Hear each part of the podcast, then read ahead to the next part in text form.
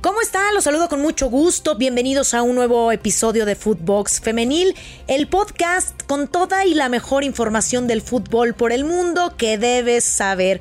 Un podcast exclusivo de Footbox. No te despegues porque hoy tenemos el empate entre Gallos y Chivas que le da el liderato de goleo a Alicia Cervantes junto con Charlín Corral. Hasta el momento y la mala noticia del aficionado que murió en este partido. Mia Fischel y su brillante estreno con las Amazonas pasando por encima de las de Mazatlán. Además, América se llevó los tres puntos con historia incluida, ya que Katy Martínez llegó a los 100 goles en la Liga BBVA MX femenil y se convierte en la segunda jugadora en conseguirlo.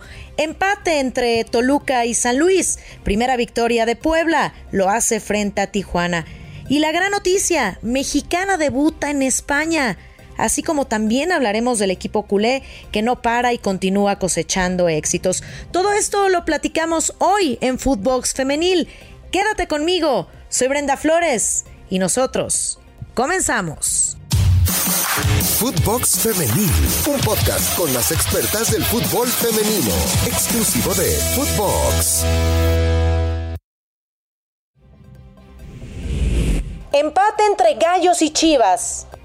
Para el inicio de la jornada 6, el cuadro de Querétaro recibió a las Chivas en el Estadio Olímpico de Querétaro. Sonia Vázquez puso en ventaja a las queretanas al minuto 7 del encuentro. Cassandra Montero empató el juego al minuto 20 para la visita y antes de concluir la primera parte, Jacqueline García al 44 colocó al equipo local por delante en el marcador. Alicia Cervantes al 63 del partido puso el 2 a 2 en el marcador. Jacqueline García del Querétaro se fue expulsada al minuto 65. Con este empate, las queretanas se quedan en el lugar número 12 de la tabla, mientras que Chivas se mantiene en lo más alto, con 14 puntos tras 6 encuentros. Durante el partido, un aficionado que se encontraba en el recinto sufrió un infarto. Recibió la atención médica como parte de los protocolos del estadio, pero desafortunadamente perdió la vida. Tigres brilla con Mia Fischel. Las felinas se llevaron los tres puntos a casa después de derrotar en un partido plagado de goles al cuadro de Mazatlán, cuatro goles a dos. Lisbedo Valle, Stephanie Mayor y Mia Fischel en dos ocasiones fueron las autoras para las Amazonas. Por parte del equipo local, María Cuadrado y Monse Peña fueron las goleadoras de la noche. Tigres con este resultado es quinto de la clasificación con 11 unidades, mientras que Mazatlán se queda con cinco puntos en la decimotercera posición. Juan Carlos Carlos Mendoza, técnico de Mazatlán, habló después de la derrota. Hay algo muy rescatable. Este equipo no dejó de pelear ni de luchar. Eh, sabíamos que enfrentábamos a, uno de los mejores equipos de la liga, un equipo bien trabajado, con muy buenas individualidades, y se trabajó eh, en pro de ese partido. Eh, la verdad, me quedo con la entrega, la disposición, pero sí, este equipo está en, un, proceso de mejora. Es un equipo que, que tenemos que, que, seguirle dando trabajo, seguirle dando un poco más de tiempo. Eh, y, va a mejorar muchísimo. En cuestión táctica, el equipo por momentos dejó de hacer eh, lo que se había planeado. Eh, de repente perdimos, perdimos muchos balones importantes y eso le dimos la pauta al rival que tuviera la posesión y que tuviera más llegada. Como consecuencia, esos cuatro goles. Pero mm, rescatable la parte, la entrega, la disposición del equipo nos queda, no nos queda más que trabajar, eh, seguir trabajando. Ya mañana se analizará bien el juego y, porque tenemos una próxima visita el día viernes en un buen partido de visita. De igual forma habló Roberto Medina, estratega del equipo felino. Bueno, primero que nada, reconocer hoy el esfuerzo de mis futbolistas. El partido, digo, me deja, me deja tranquilo. Por supuesto que, hay detalles que tenemos que seguir arreglando. Sufrimos en el, en el, sector, en el sector defensivo y, eso nos complicó un poco el partido. Pero lo que me da gusto es que el equipo empieza a sobreponerse, regresa a, sus bases de lo que significa la posesión de la pelota, defenderse con la pelota, defenderse en cancha rival y que por fortuna hoy pudimos eh, concretar la mayor parte de lo que generamos, así que hoy mejoramos en la contundencia nos faltó un poquito en la, en la parte defensiva, pero bueno, son, son ajustes que tendremos que ir, que ir haciendo eh, en la medida que va avanzando el campeonato y, en el recordatorio de que nos han venido seguidilla de partidos muy rápidos en los que todavía no hemos estado, no hemos logrado nuestro, llegado a nuestro mejor, mejor nivel, ya que terminamos muy tarde temporada pasada y prácticamente no hubo la oportunidad de, reiniciar con, un, con una pretemporada. ¿no? América se impone la Noria. Las de Coapa se impusieron por marcador de 3 a 1 de visita al equipo de Cruz Azul, con mucha polémica de por medio. Dalia Molina, al 46 de partido, puso por delante a la máquina, pero al minuto 52 se marcó una pena máxima muy cuestionada que firmó Katy Martínez para empatar el marcador y hacer su gol histórico número 100.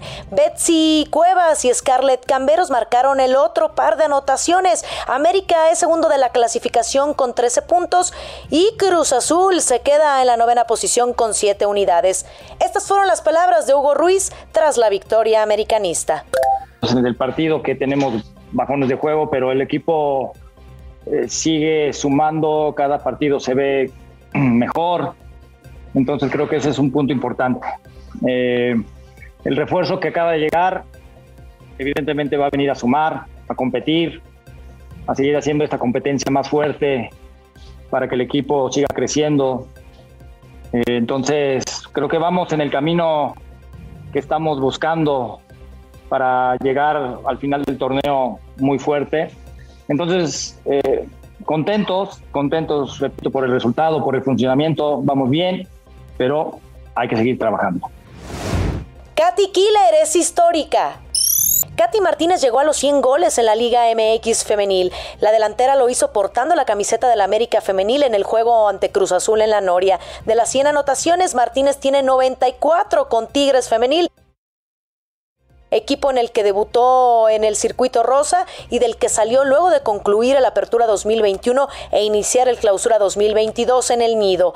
Katy es la segunda jugadora en tener 100 goles, la primera fue Desiree Monsiváis de Rayadas. Nuestra compañera Marion Reimers nos tiene una opinión al respecto.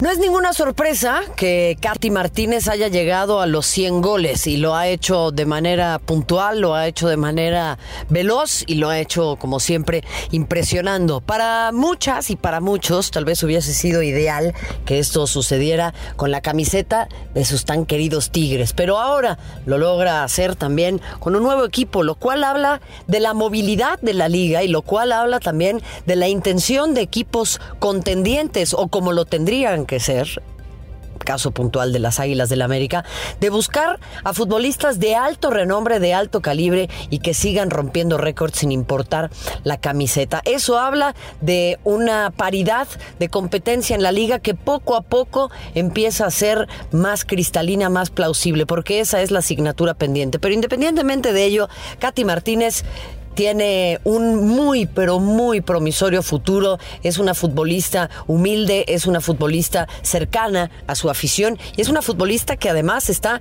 empezando a entrar en un punto clave para seguir ejerciendo su liderazgo al interior de la selección mexicana de fútbol, que tiene como gran asignatura clasificarse a la Copa del Mundo del 2023. Ya lo hizo Desiree Monsiváis con la camiseta de rayadas, ahora lo hace Katy Martínez con ese antecedente en Tigres y ahora con las Águilas del América. Pero ¿cuántas más son las futbolistas que han de romper esta marca y con qué velocidad lo harán próximamente? ¿Cuál será la jugadora en llegar más rápido a los 100 goles? ¿Cuál será la jugadora que llegue a 100 goles con camisetas de cinco equipos diferentes? Todas esas son estadísticas que se tienen que seguir rompiendo para que dejemos de tener tan presentes únicamente dos nombres o tres o cuatro que hayan llegado a este hito. Y es por ello que tampoco es una cuestión menor que Katy Martínez ahora siga los pasos de Desiree Monsiváis y que muchas otras puedan llegar a la marca de los cien tantos, porque eso también habla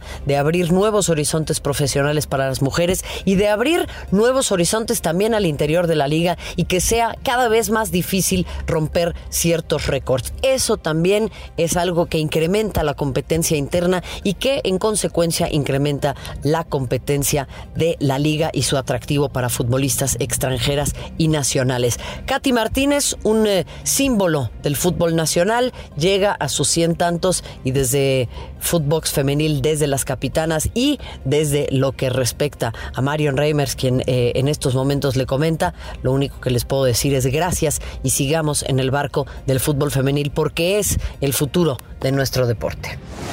Primera victoria de Puebla. El cuadro poblano derrotó dos goles a cero en casa al cuadro de Tijuana. María Sainz, eh, de forma tempranera, al minuto 5, colocó el primer gol del encuentro para que la brasileña Verónica Márquez pusiera el segundo al 58 desde los 11 pasos y así cerrar la victoria camotera. Las de Tijuana con esta derrota se quedan en la octava posición, mientras que Puebla escala hasta el lugar número 15 de la liga. Empate emocionante en el Alfonso Lastras.